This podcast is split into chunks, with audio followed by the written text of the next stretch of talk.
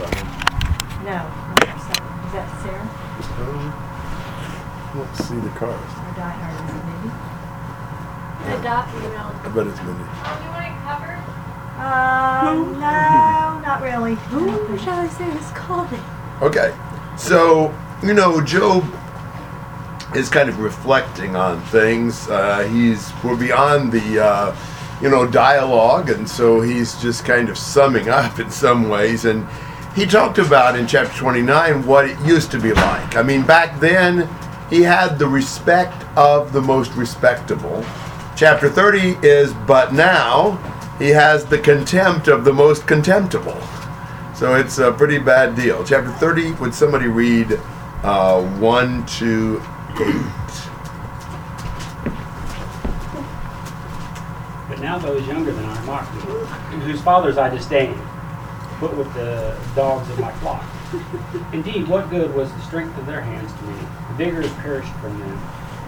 From want and famine they are gone, who gnaw the dry ground by night, in waste and desolation, who pluck mallow by the bushes, and whose food is the root of the broom of the broom shrub. They are driven from the community. They, they shout against them as against the thief so that they dwell in dreadful valleys, in holes of the earth and of the rocks. Among the bushes they cry out, and in the nettles they are gathered together. Fools, even those without a name, they were scourged from the land. Now, I'm dividing this by the but now in verse 1, the and now in verse 9, the and now in verse 16, as kind of the natural divisions in the text. And um, he says, now, younger people, people younger than he is, mocking. And, and he describes these people, and then the next section will describe more about their mockery. But what kind of people were these?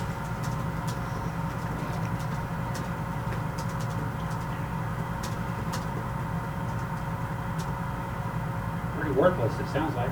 Very. You know, they're the kind of guys that he wouldn't even trust their families to take care of his dogs. And dogs weren't, you know, pets like they were for us. You know, kind of scavengers, kind of, you know, dogs were not highly valued. He said, uh, you know, I wouldn't even put their fathers with my dogs, you know? And they're just really scummy. I mean, their whole life is is pitiful. Uh, they're haggard. They're hungry. They're just uh, kind of vagabonds, wanderers.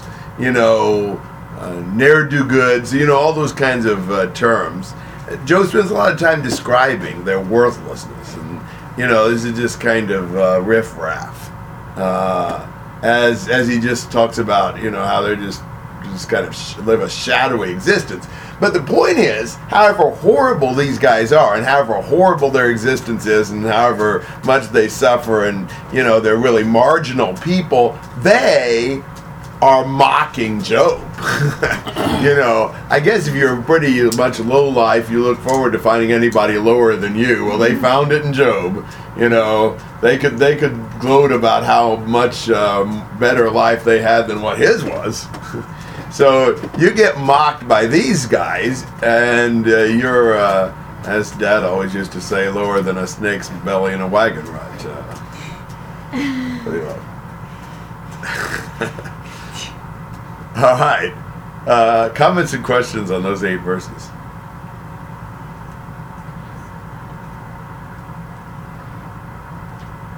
Doesn't sound very. Uh, it, it doesn't sound very nice of Job to have treated them this way earlier. Oh, not to be willing to let them take care of his dogs. Yeah, I mean, you know what? I don't know what what this is saying, but that almost gives you an impression of Job not uh, offering uh, anything to the these that were. You mean when he had riches? Yeah, Well, I don't think his point is so much that these guys are just poor. He took care of the poor. I think they're, um, you know, for us they'd probably be the, uh, you know, guys that are drugged out or you know, alcoholed out or whatever, and just kind of worthless. I, I don't think it's so much that they're just poor. It's they're they're just you know they can't get it together. I don't know. That that's my impression because he certainly is favorable to the poor and the orphans and things like that. He's saying these guys are just just scummy. Well, how about uh, nine to fifteen?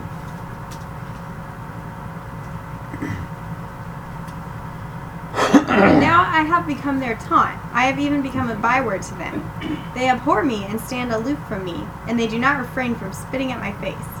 Because he has loosed his bowstring and afflicted me, they have cast off the bridle before me. On the right hand their brood arises. They thrust aside my feet and build up against me their ways of destruction. They break up my path. They profit from my destruction. No one restrains them. As through a wide breach they come. Amid the tempest they roll on. Terrors are turned against me. They pursue my honor as the wind, and my prosperity has passed away like a cloud. All right. So how do they treat him? Ooh, close. Yeah.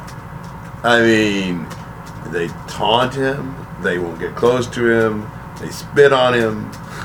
You know, I mean, they think he is positively contemptible, worthless.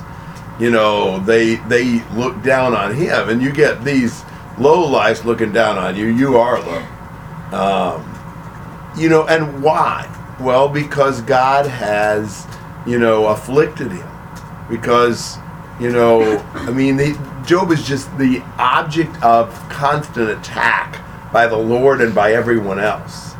Uh, and he just feels like wave after wave of enemy forces is flooding through his defenses. And, you know, he has no hope. And, man, nobody want to have anything to do with Job. He's just, he's just on the bottom you know and, and and it wouldn't be so bad maybe if he hadn't experienced the top he went from just everything's wonderful to everything's horrible and it took him one day to do it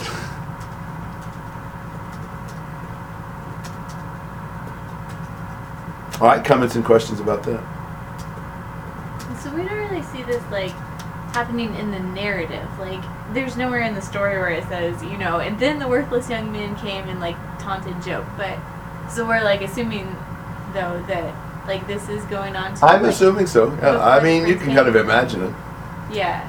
Okay. you know i mean we tend to And is he sitting out by the dump? yeah i think so So did they like come out there specifically to? He Maybe might they be at live there. to get food. Yeah, or just because no, where else would he go? Nobody else wants to be around him. I don't know. I mean, these worthless people see him at the dump because Yeah, have nowhere to because go. they, they're probably scavenging. Maybe. I don't know. Yeah, I don't know. But I mean, you know, I, I mean, I would assume that we usually look down on people who are, you know, always have the worst of luck and wonder wonder what they're doing wrong, wonder why they're so always always down and out. What does it mean he has loosed his bowstring? Well, I think it's the idea that God is uh, started target practice, bow and arrow on Job. You know, he's he's kind of got his, you know, bow cocked and he's just shooting arrows right at Job.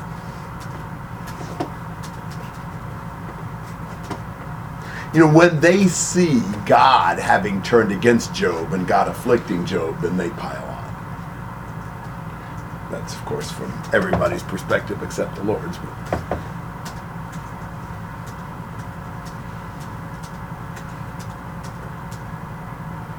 Kick it all when he's down. Yep, that's exactly right. Well, 16 to 23.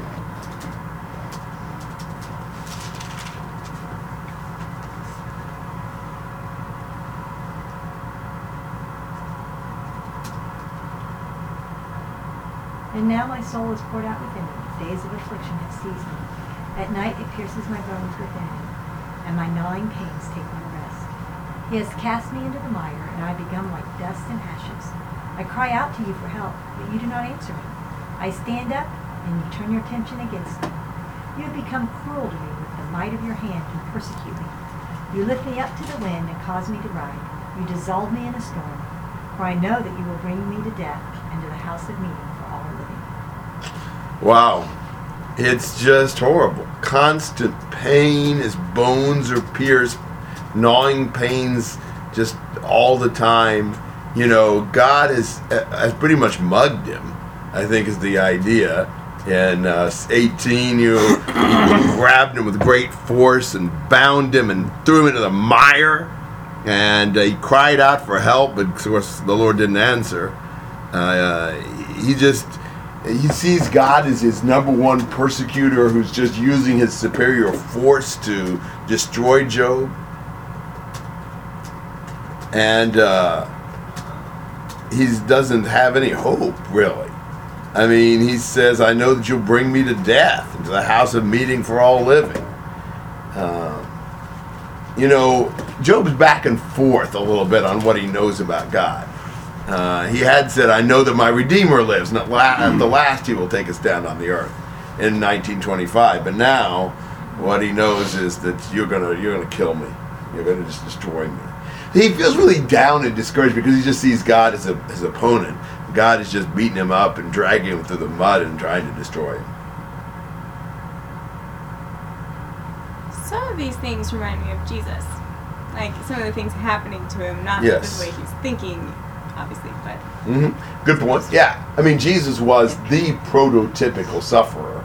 So, and and especially a righteous sufferer. So Yep. you would expect Job's righteous suffering to be parallel in some ways. Good point.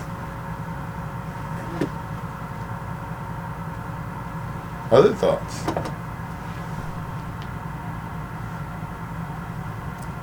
So this is just just summing up how he feels, what it's like. This is the uh, and now section. All right, 24 to 31.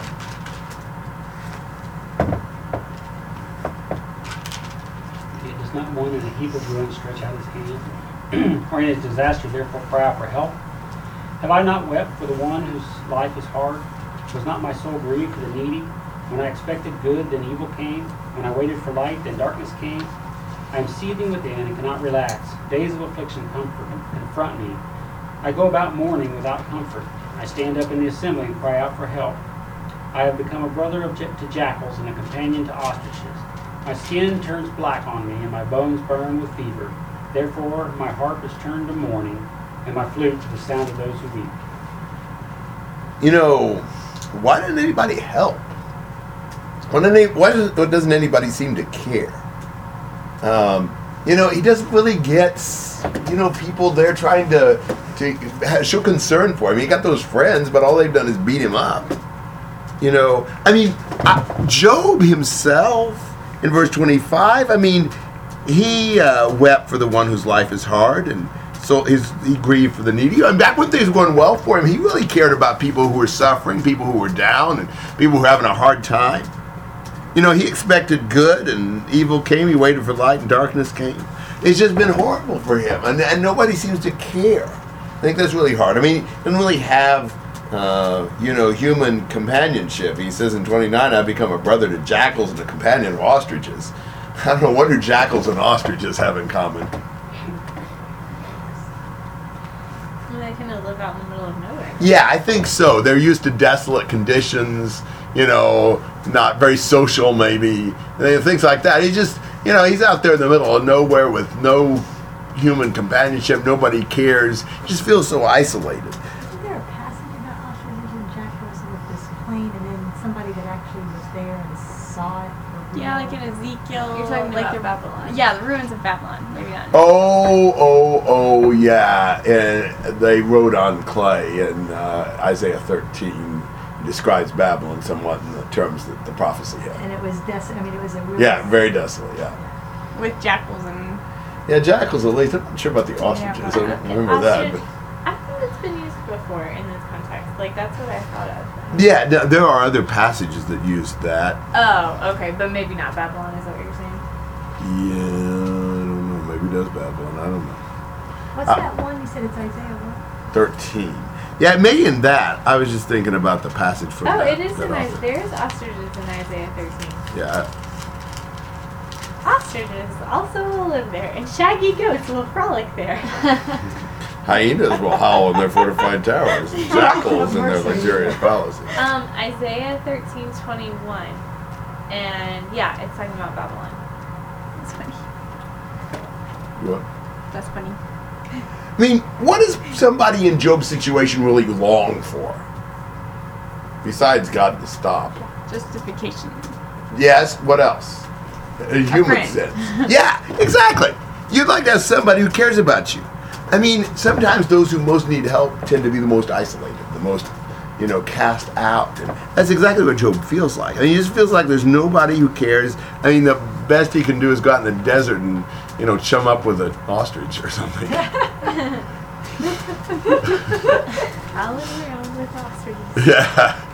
Well, I'd probably be about as sympathetic as the human beings had been around him. Maybe more helpful because the ostriches can't talk. Yeah, that, that would help. Yeah, maybe somebody would listen to him then. You know, his skin turns black, his bones are burning with fever. You know, I mean, he's just, this is just more than he can take. My harp is turned to mourning, my flute to those who weep. I mean, everything's negative. Job's just very, very down on the whole thing. This is this is his life right now. This is how it turned out. You know, wow. 29 and 30 look like they couldn't possibly go on the same person. But it's kind of the before and after sort of a thing. Hmm. And just remarkably horrible now. Comments and thoughts on chapter 30.